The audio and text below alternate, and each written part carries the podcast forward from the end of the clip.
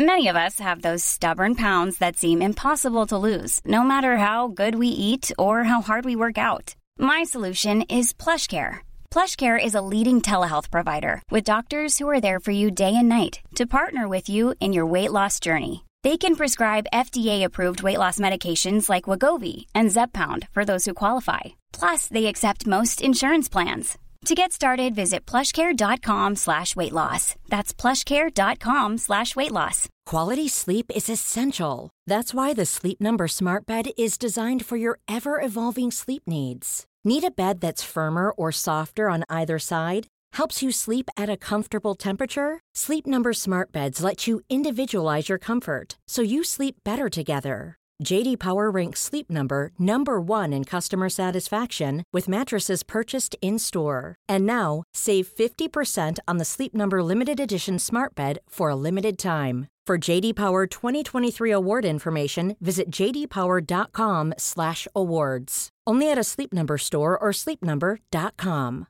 One size fits all seems like a good idea for clothes until you try them on. Same goes for healthcare. That's why United Healthcare offers flexible, budget friendly coverage for medical, vision, dental, and more. Learn more at uh1.com.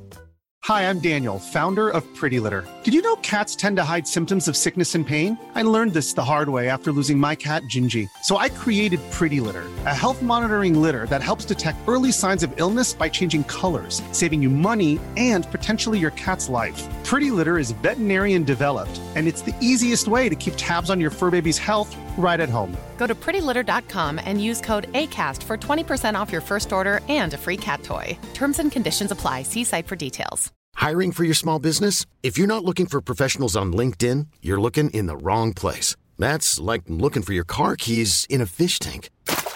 LinkedIn helps you hire professionals you can't find anywhere else, even those who aren't actively searching for a new job but might be open to the perfect role. In a given month, over 70% of LinkedIn users don't even visit other leading job sites. So start looking in the right place. With LinkedIn, you can hire professionals like a professional. Post your free job on linkedin.com slash achieve today. Hold up. What was that? Boring. No flavor. That was as bad as those leftovers you ate all week. Keke Palmer here, and it's time to say hello to something fresh and guilt-free. Hello Fresh. Jazz up dinner with pecan-crusted chicken or garlic butter shrimp scampi. Now that's music to my mouth. Hello Fresh. Let's get this dinner party started. Discover all the delicious possibilities at hellofresh.com. The following is a presentation of Morning Drive Media.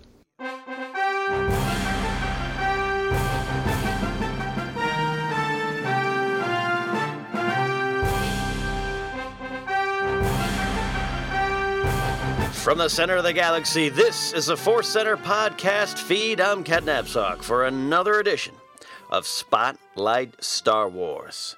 This one's titled The Curious Case of Korr Sella. Here we are, it's 2016. We are in a post Force Awakens world. I've seen it five times. How many times have you seen it? It's not a race, it's not a competition. I'm just enjoying seeing it. Uh, I did have that goal, as a lot of you know, to see it nine times in the theater, to erase the memory of seeing Phantom Menace eight times in the theater back in 1999. Uh, I'll be honest, I don't know if I'm going to get to that. Uh, I don't know. Four more times in a movie theater seeing the same movie right now is daunting to me. I know Force Awakens is going to have a bit of a long run, so I don't have to rush out to do this now. This isn't it uh, a comment on what I feel about The Force Awakens now. I still very much love this movie, but after I saw it the fifth time, uh, there was a part of me that said, okay, I'm, I'm good. I'm good for a while. I didn't want to uh, actually uh, lose the love and luster of the film. Uh, it was almost like I was protecting myself uh, uh, from having to burn out uh, too soon on this movie, which is possible. It is possible to burn out on the things you love. Oh, we're getting deep and philosophical here on Spotlight Star Wars. Where are you on your love of the movie? Force Awakens has become a hotly and highly debated movie because we as a society have nothing better to do than to debate whether or not this movie was actually good or not, and was Rey this and uh, had the writing that and all that kind of stuff. Look, I'll tell you this my gut reactions, which I posted on this podcast feed under the Spotlight Star Wars banner, you heard them all. I had some big questions coming out of it. After the first and even second viewing, there's some things I really didn't like about the uh, the construction of the story and some of the writing, um, and I still have some of that stuff. But after five times of, of seeing this movie, three more after I really had some questions, I've given up uh, all that kind of stuff, and I just love this movie. I've just crawled up inside the Star Wars nerd bubble this movie has, create, uh, has created, and, and I'm just enjoying it. And that's why I wish everyone else could get to. Look, if you don't like the movie, if you don't like Star Wars, or you saw it and thought that's what it was, that's it. That's fine. That's you. Um, you know, uh, I've, uh, uh you know, Max Landis going off on his rants on uh, his Raya, Mary Sue, and all that kind of stuff. Uh, even he, because I've actually been in the same room with him talking about Star Wars: The Force Awakens on air and off air, and I can assure you, who actually he actually does like the movie. Um, he said to me after the Screen Junkies uh, breakdown uh, episode we did uh, last uh, two weeks ago, whatever it was now. Uh, after you know, we had a nice, pleasant discussion. Me, him, Dan Murrell, and Andy Signor. And after it, even Max kind of turned to me and Dan and goes, "You know, after talking about this movie, uh, I actually, I actually think I like it more." Um, but all his stuff, I agree, was valid. Uh, the, the, the, this hashtag of uh, Rey being a Mary Sue and all that kind of stuff, that's different. That's Twitter. That's the internet. That's the explosion of, of common sense and just taking, um, taking things out of context and blowing it up. That's what the internet does. But at the base of what Max Landis was bringing up about Star Wars and the writing of some of the characters are actually very justified. I'm okay with that. I'm okay with people questioning that stuff. But I also agree with some of the stuff that I've seen put out there by Chris Taylor and and uh, Pablo Hidalgo and even Paul S. Kemp, the author of The Lords of the Sith, brought up a good point about uh, Star Wars paints in broad strokes. That's what it is. It's a myth. It's a modern myth. It's an epic. Um, you know, we can look at what Peter Jackson did with the Lord of the Rings trilogy in, in the early 2000s, and that was a little bit different. Um, I, I, sometimes wish Star Wars could reach those levels of realism uh, mixed with myth. Uh, but we're not going to get that. And, and that's not just because of it's Disney or Disney, Disneyfied. We never were going to get that. Look, look at Return of the Jedi. The Ewoks, for God's sakes, are, are beating people with sticks. That's as deep as we're going to get in Star Wars. It is myth. It is broad strokes. I agree with Paul S. Kemp. So, uh, where I'm at, and I hope where you can get at, is if you love this movie, don't worry about what other people are think, thinking and saying and tweeting. Don't worry about any of that stuff. Don't get caught into it. Uh, read your articles and all that kind of stuff, and read your theories and have fun. But if you you love Star Wars, you probably love this movie, and there's a lot of different reasons. And number one, it's just it's just fun. It's just fun. And, and New Hope in 1977, which was a different time, my friends, was fun we are coming out of a dark period in real life, politically, war, Vietnam, all that kind of stuff. Lucas touched on those tones, of course, but he wrapped it up in fun. He wrapped it up in myth, wrapped it up in simple, straightforward storytelling, which is the hero's journey. You need those things. Um, so I no longer, um, you know, get caught up and was uh, For- Force Awakens a rehash? Yeah, you know what? Absolutely. Parts of the Force Awakens were a rehash of A New Hope, Empire Strikes Back, Return of the Jedi, even a little bit of the prequel stuff was in there. And that's because it's all kind of the simple, straightforward hero's journey. And if you want to go see some deeper movies, uh, go for it. Go for it have fun, and I, and I and I don't take that away from anyone. I have crawled up inside the Star Wars nerd bubble though, and just absolutely love the movie. And I myself am no longer asking the questions I was asking after my first and second viewing of, well, how come Han said that line? There's a couple beats, and there's some edits that they needed in some of these scenes, and why did they have a trench run? All those things I asked, and they're fair. And they're fair to ask, and I still kind of believe them, but I don't. I'm not putting those things in front of my joy of this movie because what I do love uh, and, and for the record, I'm not even worried what George Lucas thinks about this, all right? I'm not, nor should you be. And I'm actually one of the people that's been um, trying to soften the public stance on Lucas for a couple of years now. Uh, because I still think this is his world that we are all living in, and um, he's the creator. We should all pay him respect, uh, no matter what he thinks about The Force Awakens. But what The Force Awakens has done is, to me, brought new layers to peel back on the Star Wars story. Uh, that is uh, what is so much fun. Um, the prequels did it too. Uh, lest we forget, the prequels were the first time we heard the name Darth Plagueis the Wise, the name that has us in a tizzy now. Um, so say all, all, you will about the prequels, but a lot of you know my, my stance on those. Bad movies, good stories, and a lot to the Star Wars uh, uh, saga was was uh, can be pulled from those movies and uh, which is uh, why I love the Clone Wars and uh, all those series, and even Rebels now, which is doing a good job with with new canon a lot of the new canon books have uh, done uh, a good job of uh, obviously adding to the stories, whether we like all the books and comics or not.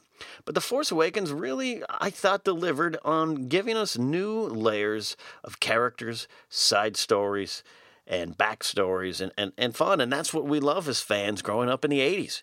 Uh, or whenever you discovered Star Wars. But I will say, growing up during the time of it, uh, and being a kid in 83, and having all these uh, all these toys hanging on the shelves, all those sad lobots, as Joseph Scrimshaw would say. We as fans, man, we dug in there and created a lot of these stories. All right, uh, you know, the, some of the names on the figures were Hammerhead, um, uh, you know, um, uh, Walrus Man. Now it's Ponda Baba, but back then it was uh, you got Walrus Walrus Man, right? We were the ones as fans that kind of dug in and created the own stories and expand forced the expansion of the universe. I think. Um, and Force Awakens kind of plays to that, and it does it a little bit for us. There's a lot there. And if you're just a casual Star Wars fan, you're going to go watch The Force Awakens and you're going to know the main characters now and you're going to see the old characters you love and you're going to see some things you remember and it's familiar and it's fun. And that's what the movie needed to do on one level. But for the deep Star Wars fans, the one who've been tracking new canon going back a couple years now, there was little morsels of, of treats that we got to peel back and learn afterwards. I didn't know uh, until the third viewing that Snap Wexley was in there. I, I kept calling him the new Porkins then it's like, oh, he's Snap Wexley. He's from Aftermath. The planet that the Resistance base is on, D'Qar. that was mentioned in Lost Stars. Oh, didn't quite put that together, even though I just finished reading the book because so many new planets and characters' names kind of float into your mind now with all these books and comics. It kind of can kind of get washed over into one giant sea of canon. Uh, but to learn all that kind of stuff, uh, it started to bring out excitement and, and then I got the visual dictionary or the visual uh, encyclopedia. One of the smart words, dictionary, encyclopedia. I don't know. I bought that, and um, right away you, you look through it and you start learning some things, but then you, you start picking up on things that were cut from the movie. And since then, at the time of this broadcast, the, the deleted scenes have come out there. There's been articles about them. Um, but I was already picking up on those uh, just by reading the visual encyclopedia and talking about it and kind of watching the movie again. General Hux in his what I call the Third Reich speech, which actually wasn't one of my favorite parts of the movie early on, my first couple viewings. I thought it was too over the top and just simplistic. But I also wasn't paying attention to the words apparently, because the third time I went, oh, Hux is answering a lot of questions in some of the stuff he says to Snoke and some of the stuff he says in that speech. He's explaining a lot about the history of the galaxy over the last 30 years in those lines. And now you have layers to peel back. And then you get the visual encyclopedia and you get to the page called the Senate. And that's where stuff really starts to, to uh, uh, the layers unfold, man. You got the character Korr Sella, which is why I'm titling this, this episode The Curious Case of Korr Sella. I'm not going to dive into this character. It's not an episode about Korr Sella. We might do that one day once we learn more about this character. Uh, she's a female, a commander in the Resistance, clearly trusted by Leia. And Leia, at one point in the story, sends her to Hosnian Prime, the new seat of the Republic, to speak with the uh, Chancellor there, Chancellor Villecham, and a lot of the other uh, senators and and rulers, and, and they're all listed here. There's one from Naboo, and there's one from much other uh, planets, uh, other planets we've never seen or heard about or barely heard about. Even the Chancellor, uh, who was seen briefly in the movie, the alien uh, character with a big gray beard, uh, he he comes from a planet I'm not too familiar. It's a mid uh, mid rim uh, Tarson system. Uh, I'm reading this right now. Is where his planet is. Um, so just in this two page spread alone, page 66 and 67 in the Visual Encyclopedia, we start to learn a lot we start to learn about the Galactic Concordance, which was signed between the Empire and the New Republic following uh, the battles of Endor and Jakku and the fall of the Empire and all that kind of stuff. And you get the idea that the Empire was kind of sent away to a corner of the galaxy. And out of that rose the First Order. And that's said in the opening crawl, of course, but in the opening crawl, just it hints at from the ashes of the Empire comes the First Order. Well, you, you just takes a little bit of reading to learn and start to peel back what all that meant and how the First Order was off doing things by themselves, not uh, under the watchful eye of the Senate anymore, of the Republic. And it was people like Princess Leia who started to feel a little weird about what the First Order was doing in secret in uncharted parts of the galaxy that they couldn't get to. And the Senate which it starts to play out in Aftermath, Chuck Wendig's book, which is why I think Wendig uh, will get justified uh, and uh, um, a little bit uh, overdue do kudos for writing a, a, series. We'll see what the trilogy is. A series that sets up a lot of what the galaxy was like after the fall of the Empire and leading to Force Awakens. I think a lot is really in that. Mon Mothma, Mothma herself talks about, you know, not wanting to start an army, not wanting to rule by fear or military force, but by choice through democracy, true democracy. And all that kind of led to the First Order growing on its own and, and clearly now turning a planet into a weapon, whether you, whether you feel that's a rehash of the Death Star, and it is.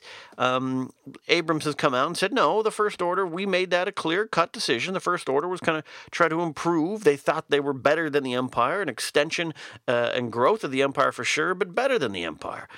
So they wanted to build the bigger, the bigger uh, uh, planet, the bigger weapon, to prove that they were that much better than the Empire. Okay, that's JJ's explanation of it.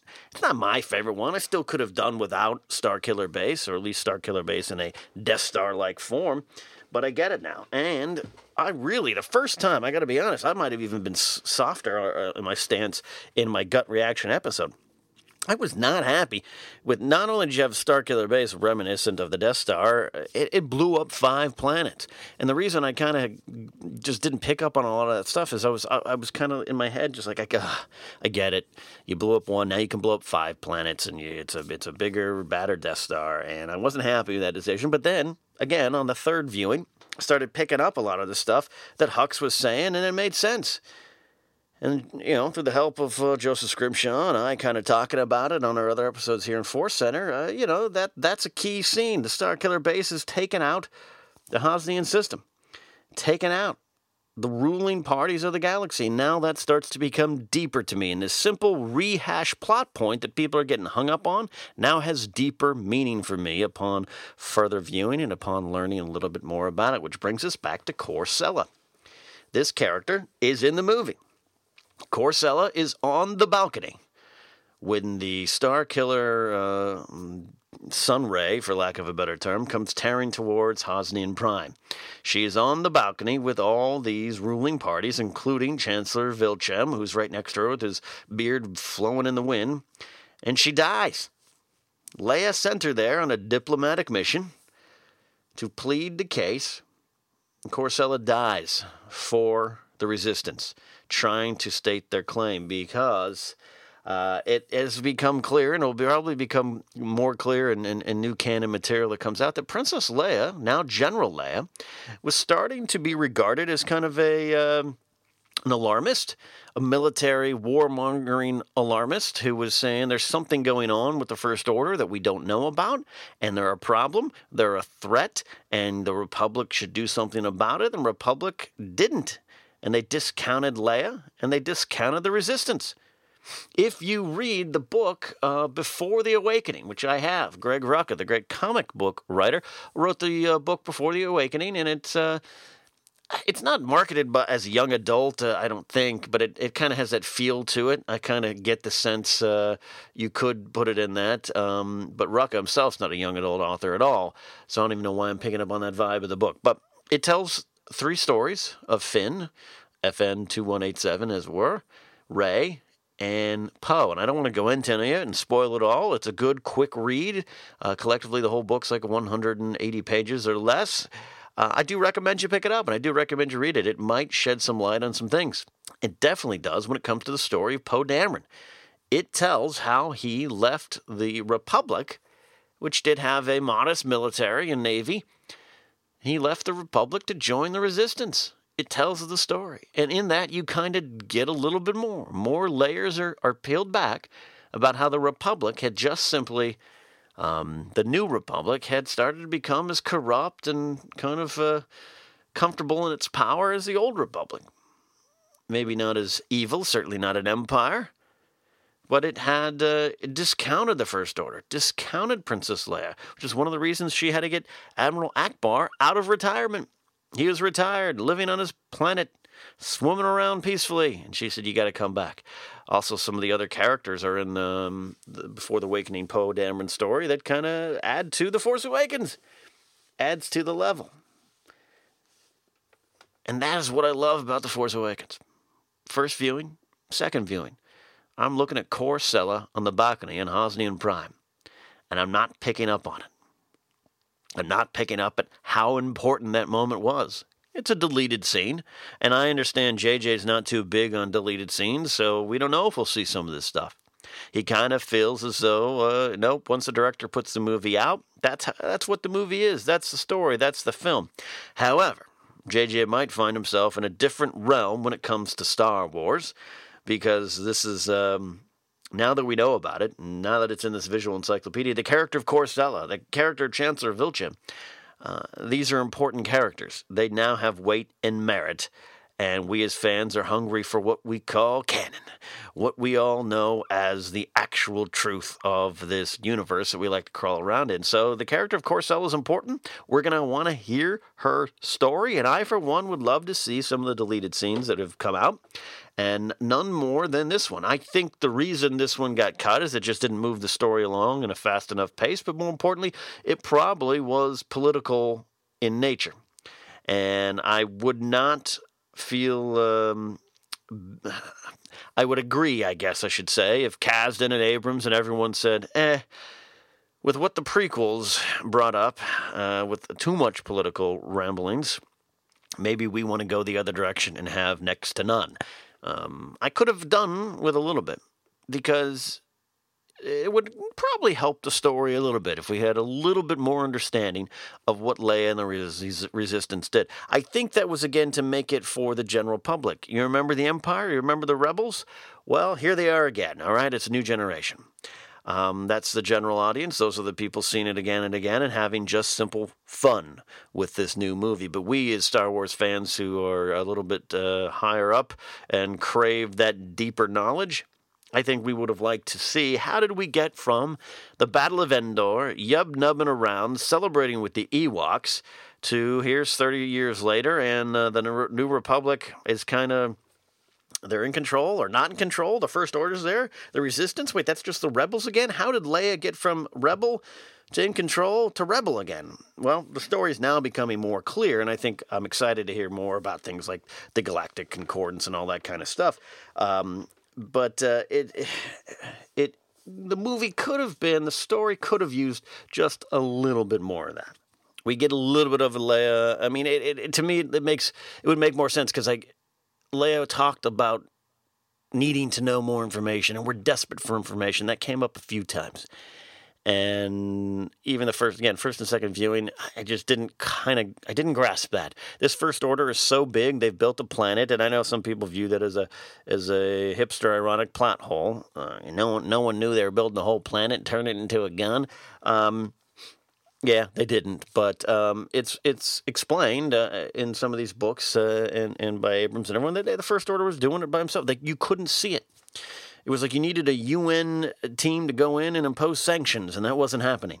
And the resistance um, started to uh, realize something was going on. Leia realized something was going on, and there's part Leia's motivations is kind of a desperate search around the galaxy for more clues as to what the First Order is doing which is why the resistance is kind of ragtag and underfunded and under-equipped, and all that stuff starts to make.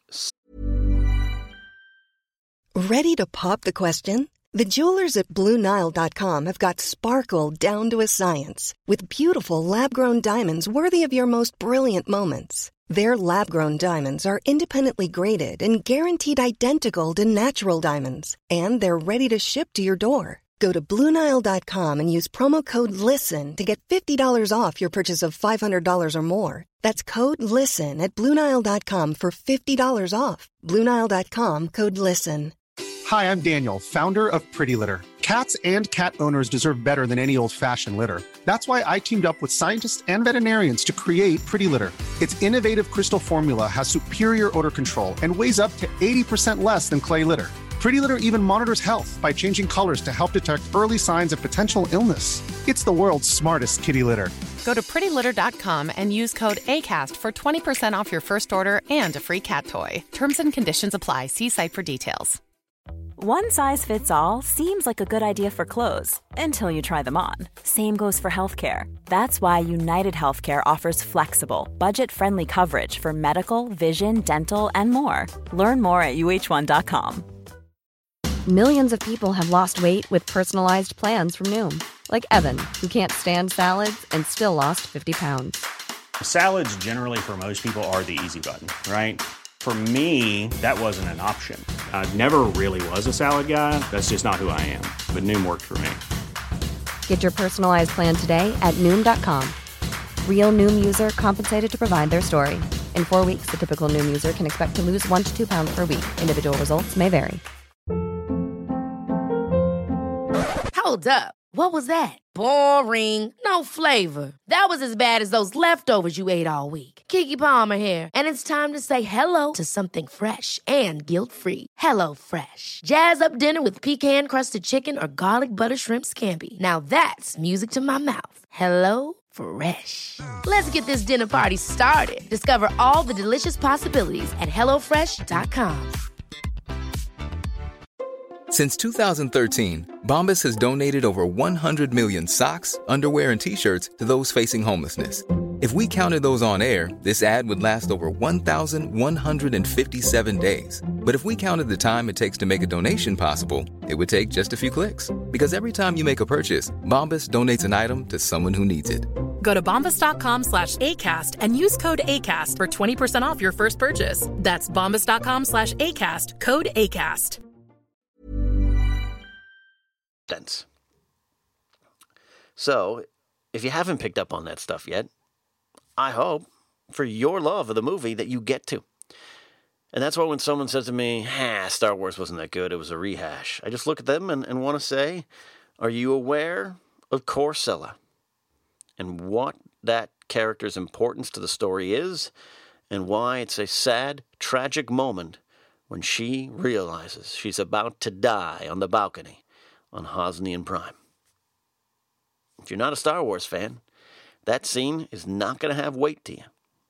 If you're not a Star Wars fan, realizing, and for me it was after a couple viewings, that Snap Wexley, Temmin Wexley, daughter of Norra Wexley, who fought in the Battle of Endor, flew a Y Wing, my beloved Y Wings, when you see him and realize that he is in The Force Awakens, now a veteran fighter, flying a reconnaissance on a important uh, reconnaissance mission to determine the location of Starkiller Base, which also unfortunately led the uh, First Order back to the Resistance. If you don't see that character and realize how important it is to see that character, then I get it. You're just not a giant Star Wars fan and you enjoy the movie on a different level. If you can't see, if you see the female X Wing pilot and go, oh, hey, it's a female X Wing pilot, Good for you. You might also recognize her from Game of Thrones as one of the Sand Snakes. Or you can look at the character like I do now. Go, oh, that's Jess Testor Pava. A character of importance, a character of history, a character that we now, if uh, I want an action figure of her, I want an action figure of some of these side characters, which is exactly what we felt like in the 80s. If you weren't there, if you weren't there, I'm, I'm, flipping through the book, by the way. I'm doing that now. You can hear it in the background. I'm looking at some of the stuff with Maz Kanata, all that kind of stuff. I sidetrack myself. But back in the 80s, and I'm not taking away from anyone who discovered Star Wars in the 90s or in the 2000s, but when you were there at the time and the information was sparse, sometimes all you had to go on was the figure you had in your hands and what it said on the card. And that was exciting. So now, when I watch Force Awakens and I see a character like Jess Testor flying around, to me, it's not just a, oh, it's a female X Wing pilot. It's a character with weight and a backstory. And that's fun. And that is the Star Wars universe. And that is where, to me, The Force Awakens has succeeded on a level that people uh, don't quite understand if you're outside the Star Wars bubble. And God bless you if you are. I don't want everyone in the bubble. The bubble's big enough. Which is why I love. This is why I love Kylo Ren, because uh, if you dig in deeper to Kylo Ren and you get the story and it starts to unfold, the problems I have with Han Solo's uh, death scene, which I do have problems with, as just a film goer, but as a Star Wars fan, it now has greater weight to me because the story and the levels and the conflict inside Kylo Ren are some of the best villain work in any, any of the Star Wars things. It is it is a deep villain now. And I hope he continues to be a villain. Some of you may have seen me on movie fights uh, doing the Star Wars uh, episode. Um, and I pitched my Star Wars Episode 8. I'm calling it The Reign of the First Order. And in it, I want Benicio del Toro, I believe already cast in it uh, in the movie. I want him to be a villain. I want him to be Snoke's true right hand man. Ren is just his apprentice and trainee and the guy he's grooming. But Benicio del Toro is kind of the bad guy. And I want, I want that character to emerge, disrupt the training between Luke and Rey. It's too much for Luke to handle. He and Rey are going to go find the one person he feels can help them. Meanwhile, Ren needs to prove himself to Snoke. Ren, I don't think, should be good, at least not an 8. He should not go to the light side, if, he, if at all, until the end of episode 9. I want Ren to become the big baddie that we want him to be.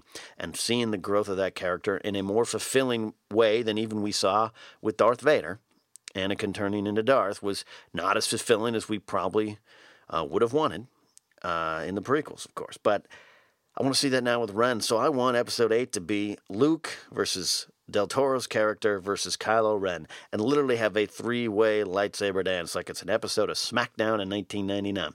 I want these three to fight. I can see Luke dying, and his dying breath sends Rey off to search for her mother. And Ren kills Del Toro and Skywalker, returns to Snoke, Av, the rightful right hand man to Snoke. You can go to the Movie Fights episode on Screen Junkie's YouTube page and see my pitch in full. Um, but uh, that's kind of where I want eight, eight to go. That's where I want Ren to go. And all that excitement and all that prognosticating comes out of diving into the layers of The Force Awakens, which is, again, why I think this movie has succeeded so much. I guess we should talk about what everyone's talking about is who are Rey's parents? You know, actually, I don't have a lot of theories. I think it's Luke. I think that's her father. I haven't read the novelization yet. It is being shipped to me right now. Some of you have read it or listened to the audiobooks, and I think there's some clues. Uh, Luke has some recognition of who this character is. His facial uh, descriptions are described as kind of knowing who it is. Um, that's all good. That's all good. I just, I think, I don't want to overthink this one. Uh, I like some of the theor- theories about her being related to Kenobi. I actually do. I if it comes out that she's the great granddaughter of Obi Wan Kenobi, I'm fine with that. If she's the love child or the great granddaughter of uh, uh, the love child uh, of uh, Shmi and Qui Gon Jinn, I'm good with that too. Uh, I'd be good with just about anything. Um, but I do feel, though, as she's a Skywalker, and I do feel that that is what this story is about. The prequels were about Anakin Skywalker turning into Darth Vader. The original trilogy was about a farm boy discovering who his father was and bringing what we thought at the time was balance to the Force. Story of Luke Skywalker. So I feel that this trilogy, 7, 8, 9, has to be the story of a Skywalker. It kind of wouldn't make sense that it's just the story of a Solo and the story of a Kenobi. Those would be cool layers, but this is a Skywalker story. That's what Star Wars is. So I don't see it at this point as any other way. There's convincing cases for her not being Luke Skywalker's daughter, or or related to, to her, or, or, related, excuse me, related to him or Leia at all. I, I don't know. I can I can agree with all that stuff too, but uh, um, I don't. I haven't. I haven't really thought much beyond that. I just think she's a Skywalker. I just kind of think it has to be that way. But what are your theories? I'm sure you have them. You can follow me at Force Center Pod and at Ken Napzok and hashtag Spotlight Star Wars and tell me all your wonderful, wonderful, wonderful theories of uh, who is Rey.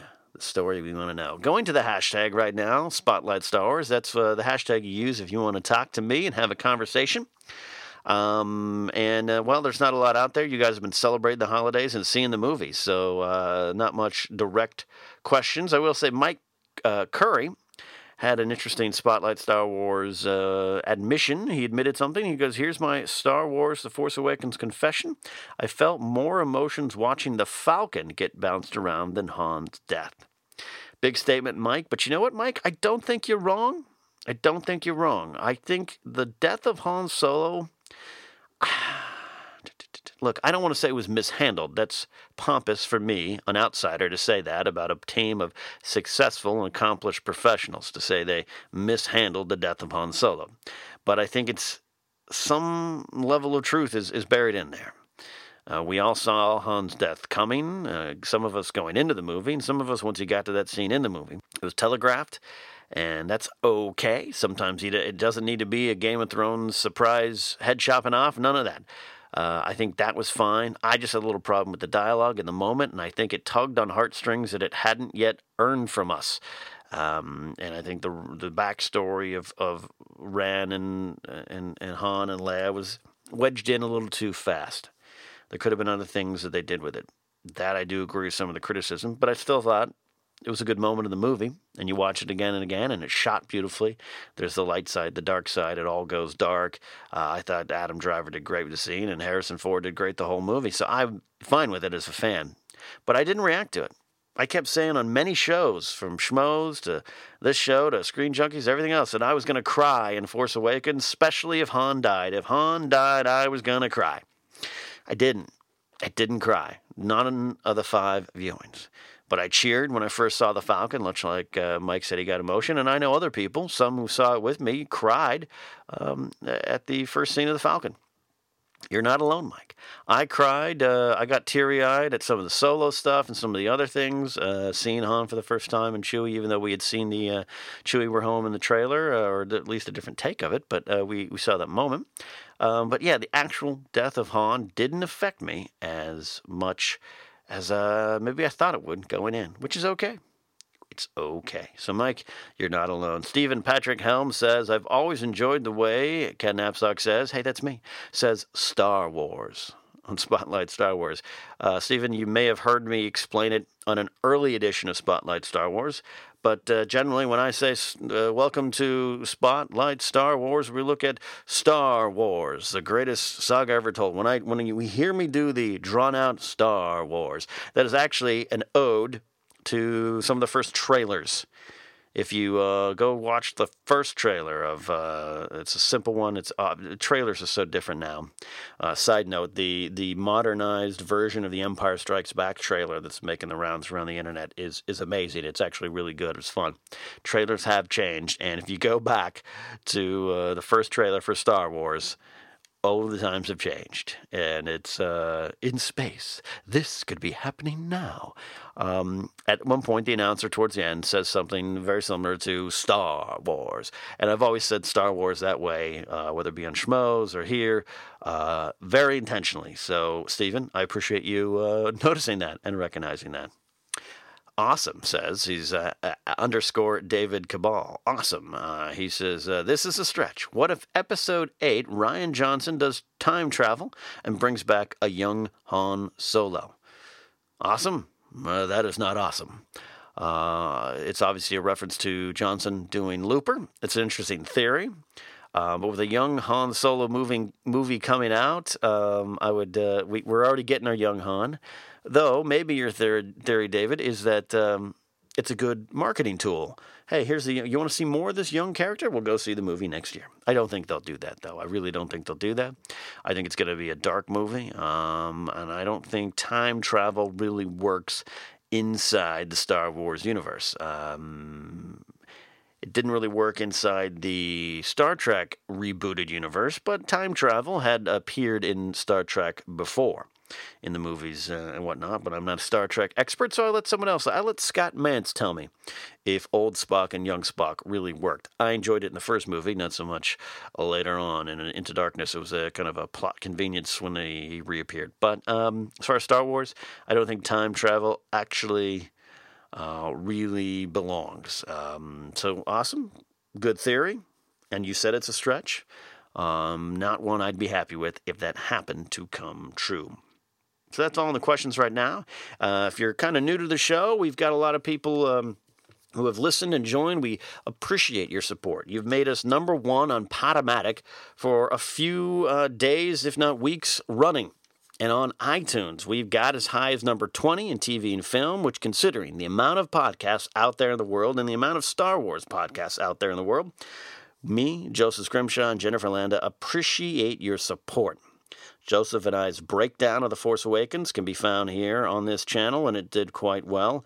And uh, please, if you haven't already, listen to Jennifer Landa's second episode of The Jedi Beat, her excellent NPR style Star Wars show. But again, if you're new to the Force Center podcast feed, what we are is a podcast feed with several different shows talking about Star Wars.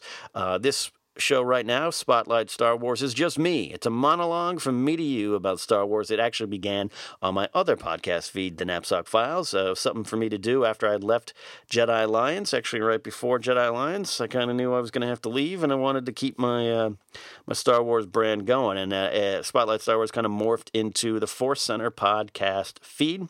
So uh, you can subscribe, and you get this show, you get Force Center, our main show, you get Jennifer Landa's Jedi Beat. Got a new show from Joseph Scrimshaw uh, coming this year too. And then I'm going to be doing uh, interviews with Star Wars fans, just open ended uh, interviews about what it is and uh, what you love about being a Star Wars fan with some of my friends um, around town and who knows, maybe others. Um, so that is what's going on. If you're new, thanks for joining. Subscribe, rate, and review. And if you have a question or you want to join the conversation for this show, just follow at Force Center Pod and hashtag Spotlight Star Wars, and we will have that conversation. So that is it. I'm going to go read the Star Wars Visual Encyclopedia for The Force Awakens one more time to see what else I can learn. You guys have a great beginning to 2016.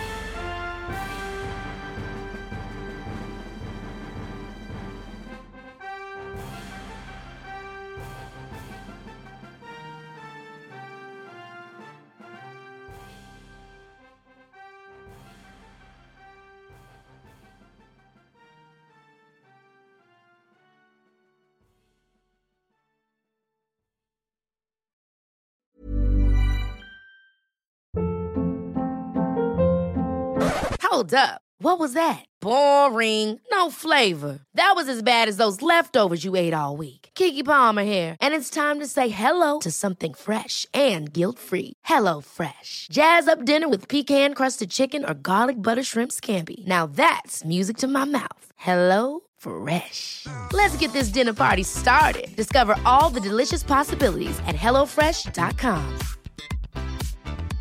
Hi, I'm Daniel, founder of Pretty Litter. Did you know cats tend to hide symptoms of sickness and pain? I learned this the hard way after losing my cat, Gingy. So I created Pretty Litter, a health monitoring litter that helps detect early signs of illness by changing colors, saving you money and potentially your cat's life. Pretty Litter is veterinarian developed, and it's the easiest way to keep tabs on your fur baby's health right at home. Go to prettylitter.com and use code ACAST for 20% off your first order and a free cat toy. Terms and conditions apply. See site for details. Planning for your next trip? Elevate your travel style with Quince. Quince has all the jet setting essentials you'll want for your next getaway, like European linen, premium luggage options, buttery soft Italian leather bags, and so much more. And is all priced at 50 to 80% less than similar brands. Plus, Quince only works with factories that use safe and ethical manufacturing practices. Pack your bags with high-quality essentials you'll be wearing for vacations to come with Quince. Go to quince.com/pack for free shipping and 365-day returns.